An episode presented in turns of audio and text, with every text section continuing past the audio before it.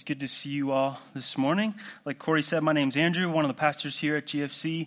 Uh, we are in week two of a series we started last week called Silent Nights.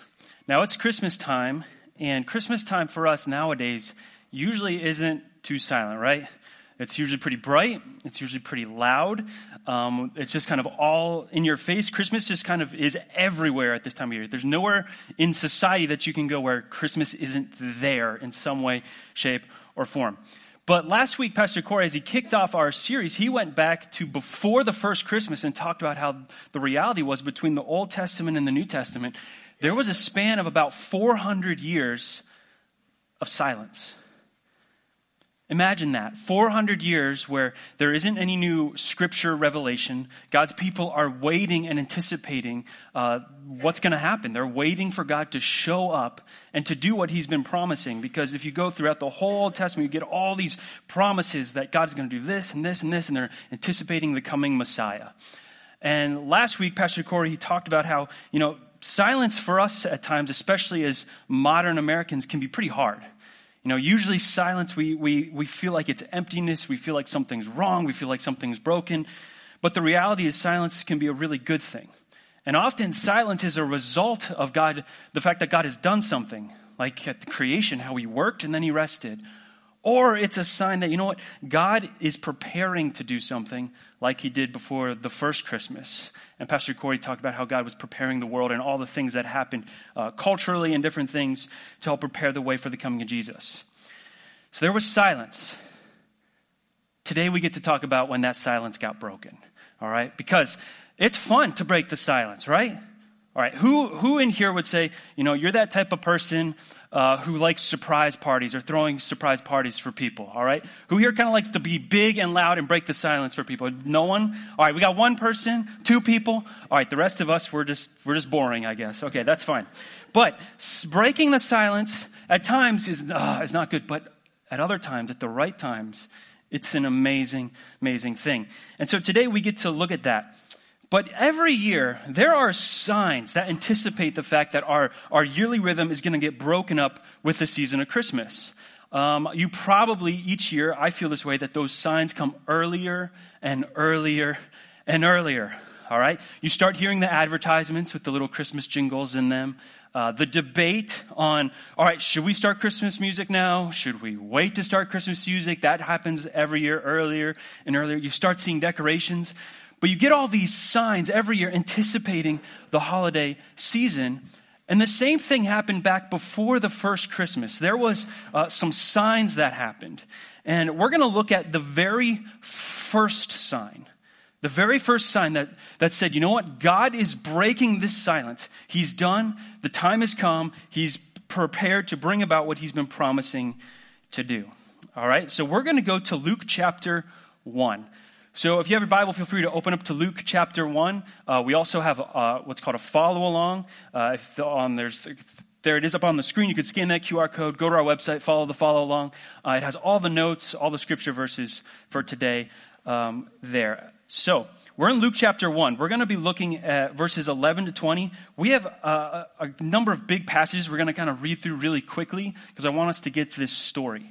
But we're plopping down in the middle of a scene. So kind of to set the stage, there's this guy named Zechariah, and he's a priest. And he has been uh, picked to do some work within the temple. And he's in the temple, he's doing his priestly duties, and he's about to have a visitor. All right, so that's the scene that we're stepping into. And this is what it says Luke chapter 1, starting in verse 11. It says, While Zechariah was in the sanctuary, an angel of the Lord appeared to him, standing to the right of the incense altar. Zechariah was shaken and overwhelmed with fear when he saw him. But the angel said, Don't be afraid, Zechariah. God has heard your prayer. Your wife Elizabeth will give you a son, and you are to name him John. All right. Often when we think about the first sign for the first Christmas, usually the first thing that pops into my head is the Christmas star, the shepherds out in the field. You think about the, the wise men coming from afar. But this is really the first sign that God is breaking the silence. It's not a message about the birth of Jesus, it's a message about the birth of a kid named John. So let's continue. uh, in the next verse, verse 14. It says, You will have great joy and gladness. This is the angel talking to Zechariah about John, the, his son he's promising he'll have. And many will rejoice at his birth, for he will be great in the eyes of the Lord. He must never touch wine or other alcoholic drinks. He will be filled with the Holy Spirit even before his birth. And he will turn many Israelites to the Lord their God. He will be a man with the spirit and power of Elijah. He will prepare the people for the coming of the Lord. He will turn the hearts of the fathers to their children, and he will cause those who are rebellious to accept the wisdom of the godly. Man, imagine if an angel showed up to you and said, You're about to have a son like this. Like, wow. All right, this kid's going to be full of the Holy Spirit, and he's going to help prepare the people for the coming of the Lord. Let's just tuck that phrase away because we're, we're going to come back to that. But let's go to the next, the next part of this story. All right, so the angel has just told Zechariah what's going to happen. Now, Zechariah starts talking to an angel. He says, uh, How can I be sure this will happen? I'm an old man now, and my wife is also well along in years.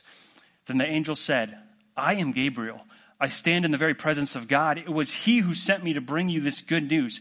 But now, since you didn't believe what I said, you will be silent and unable to speak until the child is born. For my words will certainly fulfilled, be fulfilled at the proper time. All right. This is the moment where God breaks his silence, where he sends Gabriel to come talk to Zechariah. He says, Hey, you're going to have a son. His name's going to be John. He's going to be a special kid. He's going to be full of the Holy Spirit. He's going to help prepare the way for the Lord. Basically, Gabriel saying, Your son John is going to be this sign, this signpost, or this billboard to, to, to God's people saying, Hey, look, the Messiah is coming. That's what he's going to do. Now, Zechariah doubts, and he has some good doubts. I mean, uh, he says that they're, his wife and he, they're well along in years. They're older. They're past the time when you would anticipate uh, they should be having children. And so he's just like, uh, Gabriel, how is this going to happen? And Gabriel says, All right, you're going to be silenced. Now, we're going to quick just kind of fast forward, summarize some things.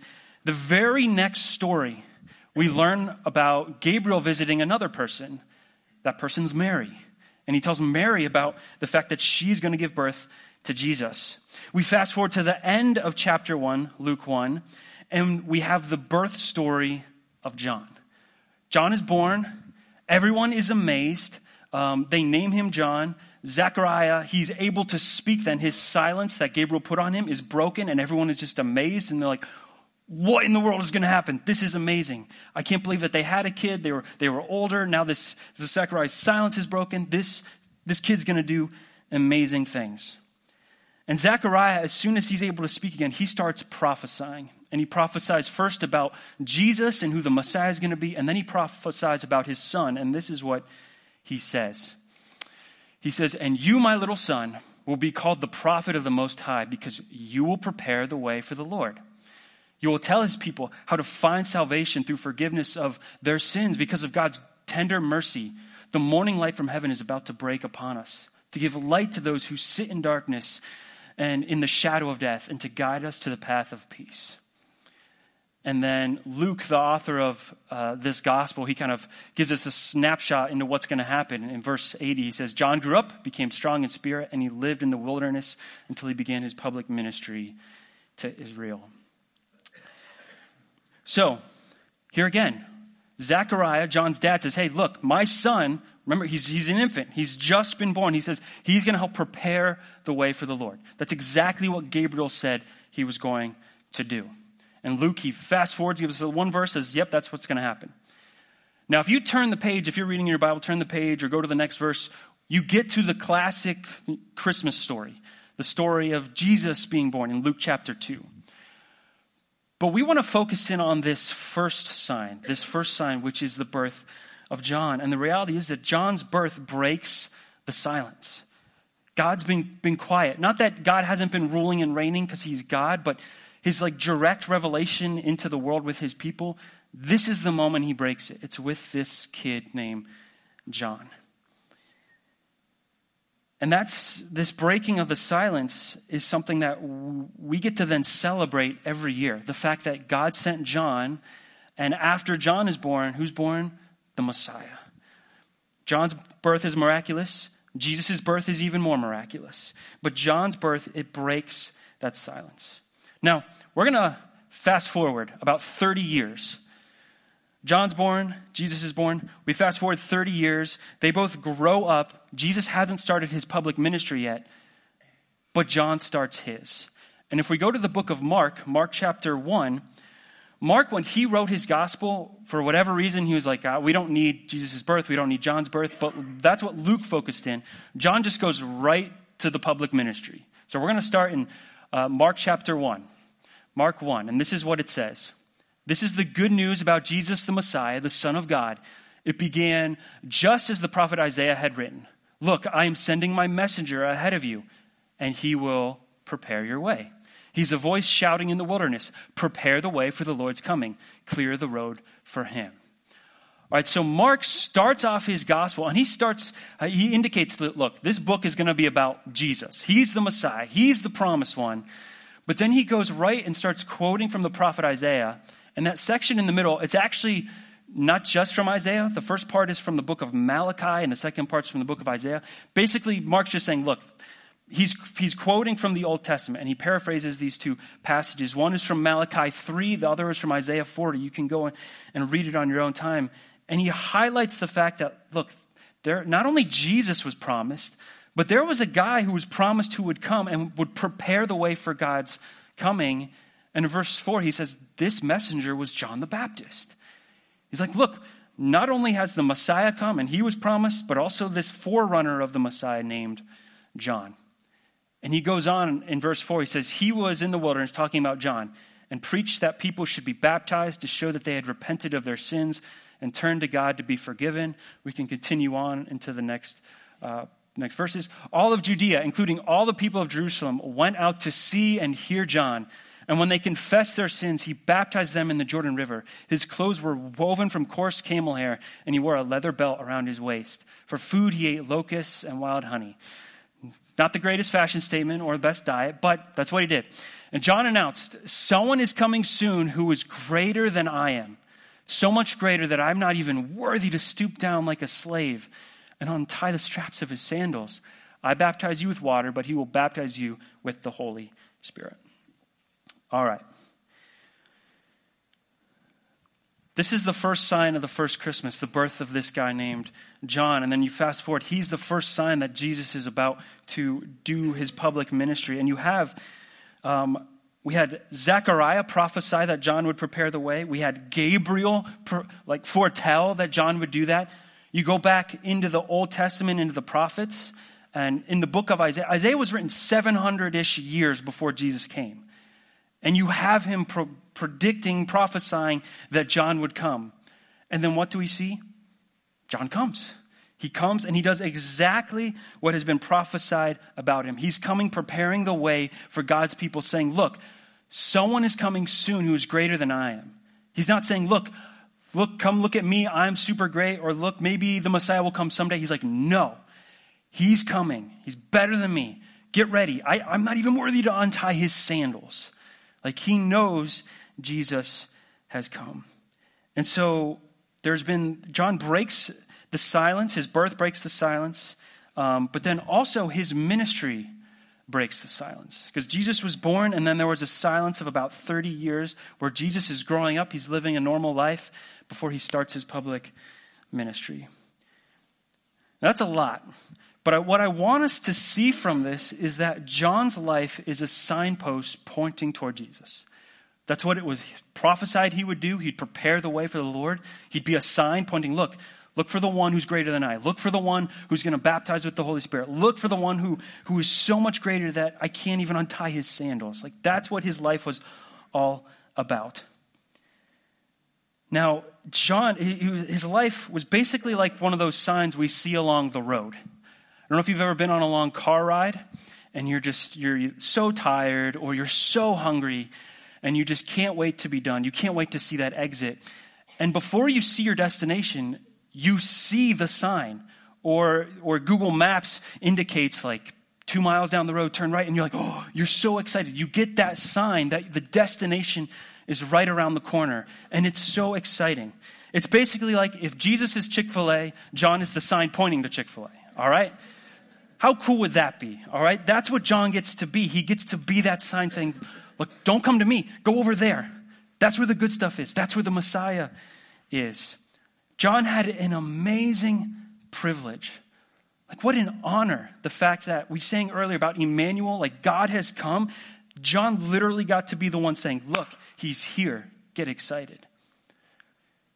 Now, the cool thing is, the cool thing is, we have that same exact privilege.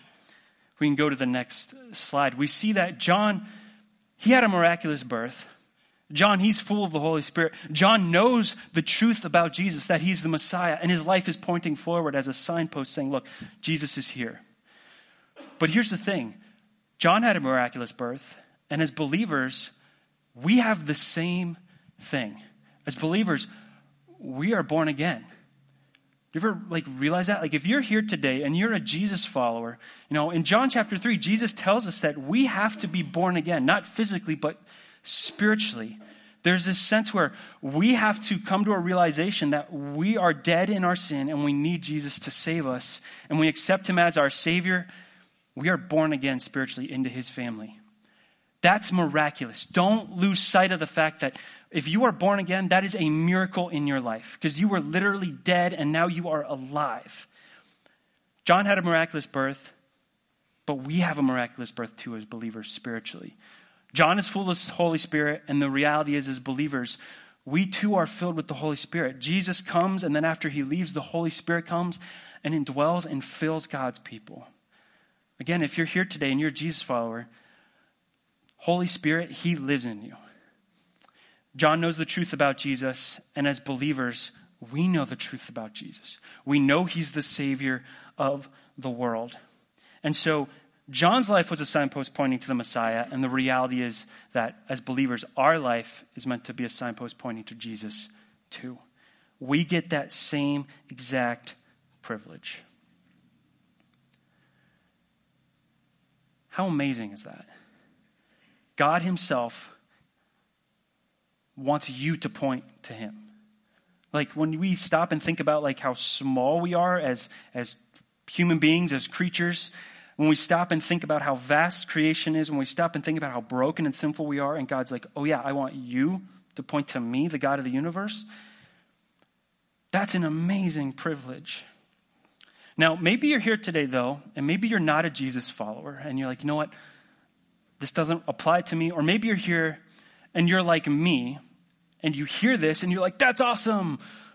That's really scary. And you get this sense of, like, man, I don't know how to do that, man. This is scary. Life is hard enough. Now I have this pressure to point people to Jesus.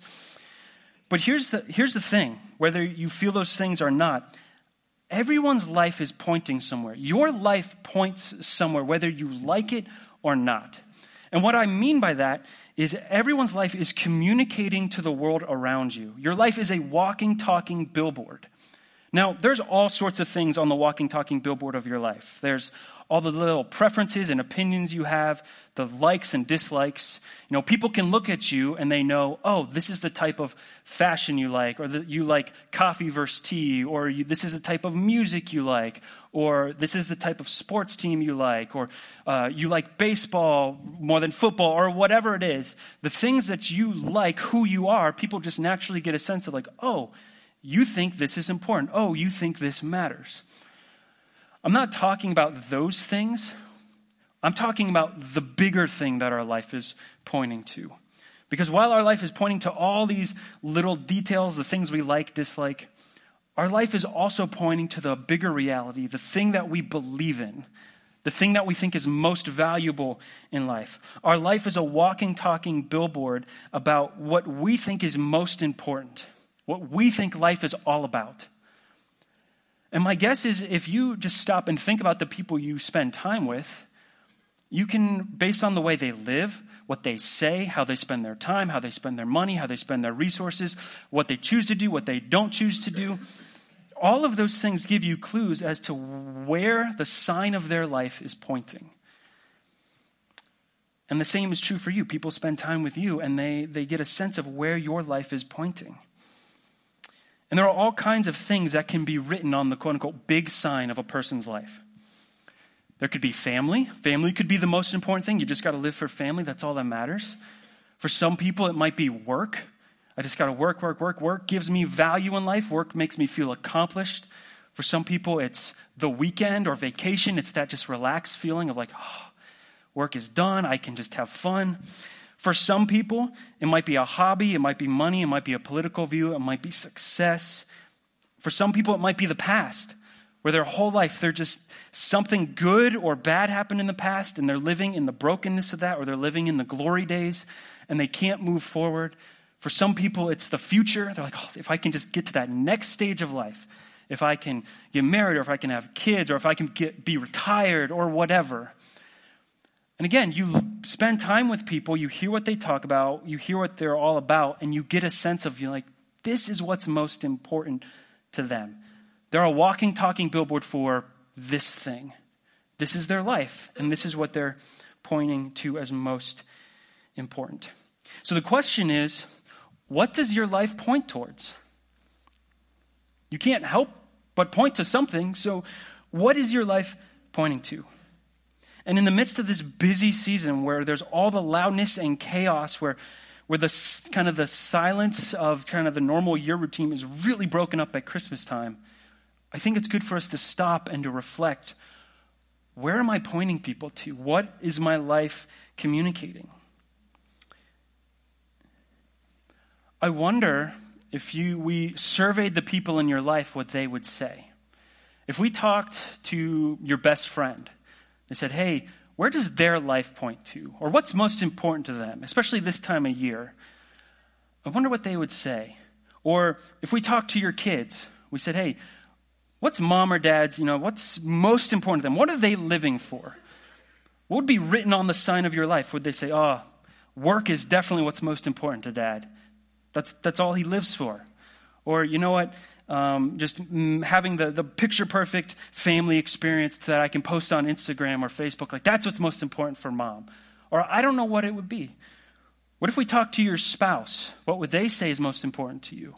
What if we talk to your boss or your family? You could go through all these different people and just, just sit with that for a second. What's written on the sign of your life? Where is it pointing other people to? John's life was a sign where he got to point people to the Messiah. And we get to do the same thing.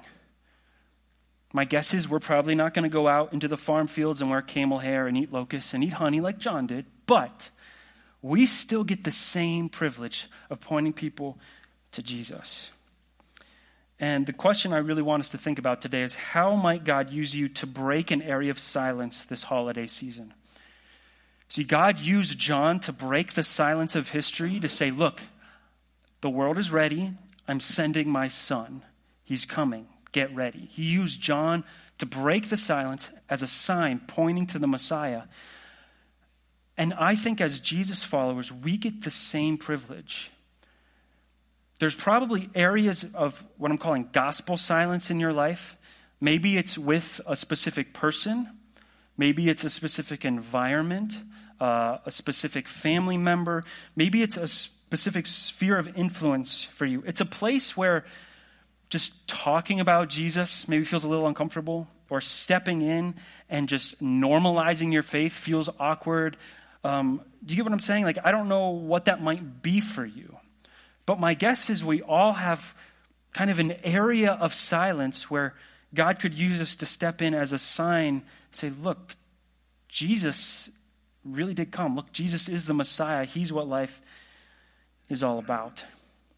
Now, I'm not saying that every single conversation you have to have with every single person, you have to mention the name Jesus.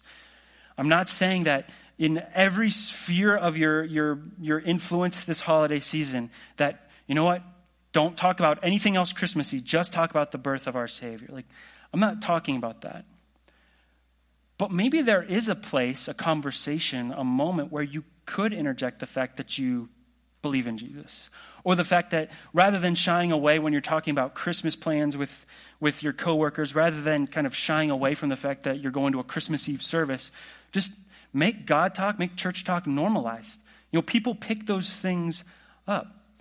Maybe process the way that you're interacting with certain people and be like, you know, is this interaction going to maybe point them to the fact that I believe in Jesus or that I, am a Jesus follower, or is it going to point them away from that reality? Now, I'm not saying that we have to kind of God, it's, I call it gospel burping or gospel vomiting, where every conversation you're just like, like Jesus, Jesus, Jesus. You don't have to do that. But we do have to process are we, do people even know Jesus is important to us at all, in any way, shape, or form? And if they don't, even a little bit, then I think that that's a problem. And so the question is how can God use you to break an area of silence this holiday season? Now, what an amazing privilege and amazing calling that is. But I get it. Pointing people to Jesus is not always easy. And our friend John, John knows that firsthand. He knows that better than most of us. Um, see, John, we're not going to look at it, but in Luke chapter 3 and in the other Gospels, you can read about the fact that John is actually thrown into prison. There's a guy named King Herod Antipas, and he gets angry at John because John is calling him out on some sin. John is following what he believes God is calling him to do, and he gets thrown into prison. You know, John, he's a sign pointing to the Messiah, pointing to God, and life gets really difficult. And the reality is, sometimes living for Jesus, pointing people to Jesus, isn't going to be easy. It's going to be difficult. You know, John, while he's in prison, uh, he starts having some questions. He starts having some doubts. And we're going to look at this in Luke 7. Luke 7, 20 to 22. And it says this John's, John sends two disciples, all right, to Jesus. It says, John's two disciples found Jesus and said to him, John the Baptist sent us to ask, Are you the Messiah we've been expecting, or should we keep looking for someone else? let's pause there. This is John the Baptist. He literally was prophesied about in the Old Testament. Before his birth, an angel appears to his dad. He has a miraculous birth. He's been pointing to, he knows Jesus, and yet he's come to a point where he's been in prison, where he's struggling, where he's doubting, where he's questioning, where he's unsure. What should we do with that? Should we be like, come on, John, get your act together? You're John the Baptist. You shouldn't have any questions, John. You're the forerunner for Jesus. Like, if anyone should be like sure, it should be you. And yet, here's John.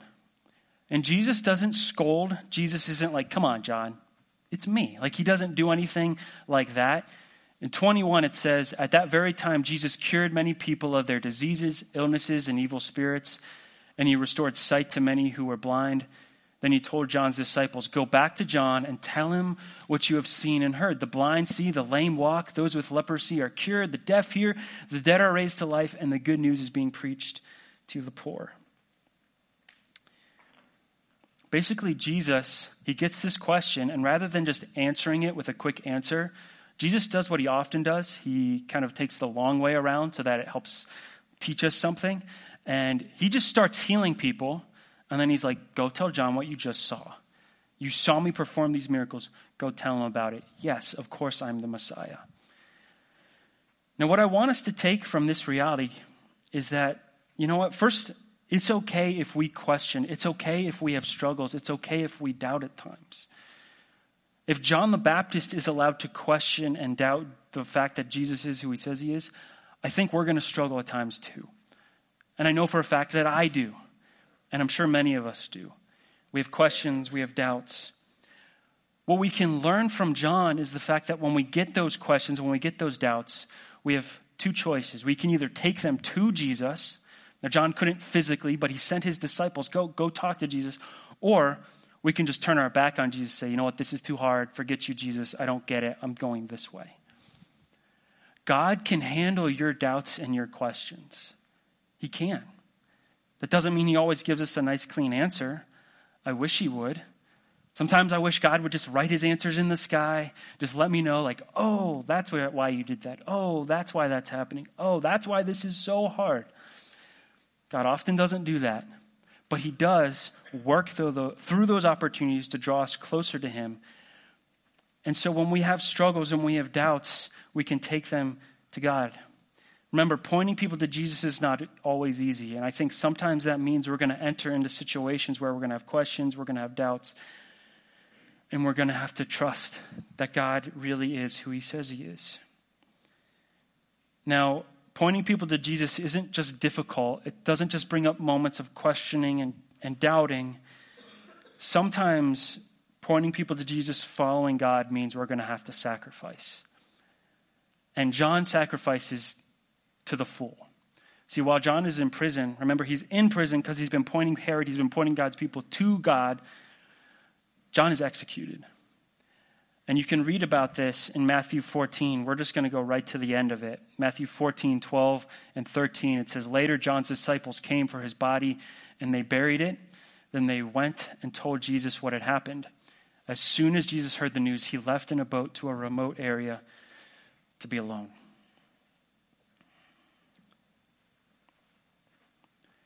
I don't think this is the way John anticipated things ending.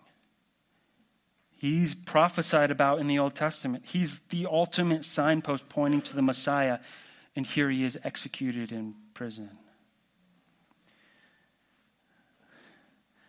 One of the things I love most about Jesus and about God's word is that it doesn't sugarcoat things.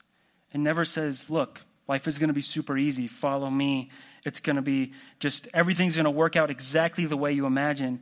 Oftentimes, that's not it at all. Sometimes following Jesus means life is going to be harder in some ways. Sometimes it means sacrifice. I love, though, Jesus' response here. After Jesus hears, we get this detail that he leaves in a boat to a remote area to be alone. Jesus enters into a time of silence, basically. He gets away from everybody, he gets off by himself. We don't know exactly where he went, we don't know exactly what happened. But I think it's safe to say that he was grieving the loss of his friend.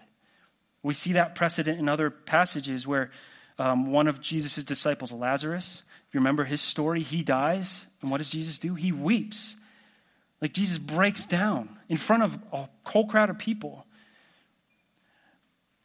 We may not know how God is going to use our life, how we're going to have to sacrifice, how difficult things are going to be, but we can trust that our God loves us and that He's with us and that He cares more than we can imagine. Because if He didn't care, He wouldn't have come. Why would He have died? We can always go back and look at that. Just like Jesus told John's disciples, Look at what I've done, we can look back 2,000 years ago and say, Look, our God came. Look, our God died. Look, our God rose from the grave.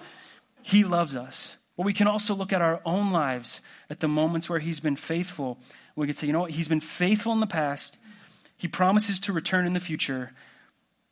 I don't understand the present, but I can trust Him. Now, as we start to wrap up, though, we need to process the fact that, you know, as signs, as signposts, our life is pointing somewhere. And following Jesus isn't going to be easy, so we have to question ourselves is this worth it? Is it worth following after him? And I believe the rea- reality is this that a sign's value is determined by the destination it points to. A sign is only valuable based on the destination it's pointing to. Um, I don't know if you've ever been driving, maybe through a small town uh, and you've you're kind of driving along, and you get the sense that you know what this place used to be kind of more alive. You see buildings that are falling down. You see places where like you know what that used to be someone's business, that used to be someone's restaurant, and you see a sign that points to it, and it's like, well, that sign is worthless now. It's not useful because that destination, the structure, the frame of the building is there, but it's not a restaurant anymore. It's not a business anymore. That sign doesn't matter. Here's the thing, though. As Jesus followers, we are pointing to the greatest destination imaginable. We're not pointing to somewhere just fun or great in this world or in this life. We're pointing to the King of Kings and the Lord of Lords. We're pointing to the God who created you and He created the universe. Think about that. He made the entire galaxy and then He said, you know what? This place isn't complete without you. And then he said, I'm going to come and I'm going to I'm going to be born and I'm going to feel what it's like to be human and then I'm going to go to the cross and I'm going to die. These people don't deserve this, but I'm going to do it anyway because I love them. We get to point people to a relationship with the God of the universe, the author of all life. We get to point to people to the only real hope that there really is. The destination we're pointing to is the most valuable destination imaginable. And so, yeah, as signs, we're going to be going through difficult times. Yeah, as signs, uh, we're going to have questions, we're going to have doubts, we're going to scratch our head, say, God, why'd you do that? Where at times we're going to sacrifice, but we have to remember we're pointing to a destination that is alive and well. And it's the greatest destination imaginable. It's a relationship with Jesus. And John the Baptist knew this quite well. There's a fa- probably is the most famous thing John ever said. It's found in John 3 and this is what he says. He says, he's talking about Jesus, and in this scene, some of John's disciples come and they're like, Yo, John, a bunch of people are going to Jesus now. They're not following you. What are you going to do? And he starts talking to them, and I love what he says here. He says, He must become greater and greater, and I must become less and less. He must become greater and greater, I must become less and less. John recognizes that as a signpost, as a walking, talking billboard for the Messiah, that the life, that life isn't about him, it's about Jesus. Sometimes, as people, we can start to get this sense, this delusion that life is all about us, that the universe revolves around us. Now, think about how crazy that is. It would be like if you're driving along on the highway and you get really hungry, all right? You're driving along and then you see a sign and it says, McDonald's two miles ahead, turn right and you're, you're like, oh my goodness, I can, I can see those beautiful golden arches. I can smell that Big Mac. Mm, I am ready. And you're driving, you get to the sign, and you quickly put on your blinker, and you pull off, and you get out, and you go sit by that sign, and you're like, isn't this great? That would be ridiculous. But sometimes, as people, that's the way we think life should operate. That you know what? Everything should be about us, and we, we want it to all just come here rather than to the one we're pointing to. But John knew that he must become greater and greater. We must become less and less. And God uses John in an amazing way to step in and break the silence. And the last thing I want us to look at is this reality that although being a sign for Jesus, pointing people to Jesus is hard and difficult, when you step into the silence, you never know how God might use you. So, John is executed during Jesus' life. We're going to look at one passage in Acts 18. Acts 18. And in this passage, um, at this point, Jesus, he's risen from the dead, he's ascended into heaven. The early church has started. Missionary journeys have started. And if you're not familiar with Acts, a lot of it is focused around Paul, the Apostle Paul's missionary journeys. And in the middle of uh, one of his missionary journeys, we get this scene. And it says, Meanwhile, a Jew named Apollos, an eloquent speaker who knew the scriptures well, had arrived in Ephesus um, from Alexandria in Egypt. So if you're familiar with the map of the Mediterranean Sea, Ephesus is north of the Mediterranean Sea, and Alexandria, Egypt, is south of the Mediterranean Sea. So this guy Apollos, he's traveled across the Mediterranean. He arrives in Ephesus, and it says he had been taught the way of the Lord and he had taught others about Jesus. All right, so Apollos is on a missionary journey of his own. And it says he's doing these things with an enthusiastic spirit and with accuracy. However, he only knew about John's baptism. And when Priscilla and Aquila heard him preaching boldly in the synagogue, they took him aside and explained the way of God even more accurately. So here we have this guy named Apollos, and he's teaching people about Jesus. He's on his own missionary journey, and it says he's doing it with accuracy. Like he's not doing anything wrong. But all he's known is John's baptism. See, John was out in the wilderness baptizing people, telling them to turn to God, telling them that Jesus was coming. And here we have Apollos, he doesn't know the fact, like, There's certain things about Jesus he's not familiar with. We're not exactly sure. This passage is kind of puzzling for, for scholars who study it. They're like, how could this guy only know about John's baptism, but it says he's preaching Jesus correctly? And so they're kind of baffled by it. But the reality is, God is using Apollos as a missionary to teach people about the Messiah. He's a signpost pointing to Jesus. And we don't know if Apollos was in Israel while John was alive and he had interacted with John face to face and then left and gone to Egypt and then to Ephesus. Or maybe one of John's disciples left Israel and went down to Alexandria, and Apollos becomes a Jesus follower, all based on just what John had been teaching. Like, this is amazing. This is amazing. John would have never known how God would have been using Apollos. God would have never known, or John would have never known that. Because remember, he's executed in prison. He would not have known that Apollos is a missionary in Egypt and now a missionary in Ephesus. And if you read on, Apollos goes on to other places. John is used by God, and his legacy is amazing. We see it first and foremost in this guy named Apollos. John steps into the silence, and God uses him in a way that John would have never imagined. That, look, I step in, and though I'm going to give my life, the legacy is God has used me, and now there's a missionary named Apollos go telling people about the Messiah. And who knows what other missionaries could have been spun off by John's life, by his ministry. Guys, this is amazing. When we step into the silence, we don't know how God is going to use it. We don't know how God is going to use us. So, back to the original kind of the, the question for us today how might God use you to break an area of silence this holiday season? I don't know what it might be for you, but I think this holiday season, amidst the bright lights and the music and everything, we need to remember He must become greater and greater. We must become less and less. He must become greater and greater. We must become less and less. And we must put on this mindset of, you know what, maybe there's a place in my life that God wants me to step in and not be dramatic, not, not beat someone over the head with the Bible, but to step in and let them know that Jesus is the Savior. I don't know where it might be for you, but this is something in the midst of the busyness of this holiday season. Let's just have this on our radar, okay? Let's pray. Lord Jesus, thank you so much for the fact that you didn't stay silent. You broke the silence.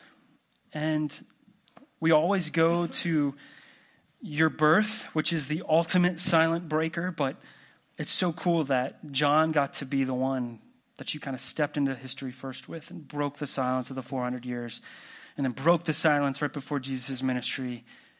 And wow, the amazing fact that we get to step into areas of our life, be a walking, talking billboard for you. Lord, that's not easy, and you know that.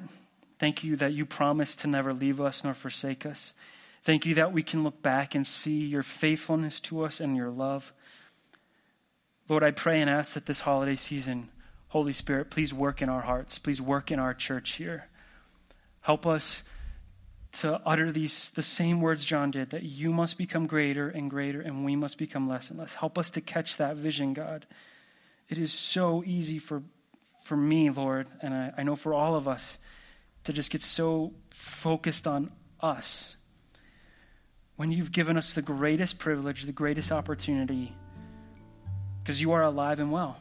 You are the greatest hope. You are the greatest destination. And so I pray that you'll work in our hearts. Lead us into moments and into opportunities that only you could do so that we could point others to you. Thanks for loving us, Jesus. Amen.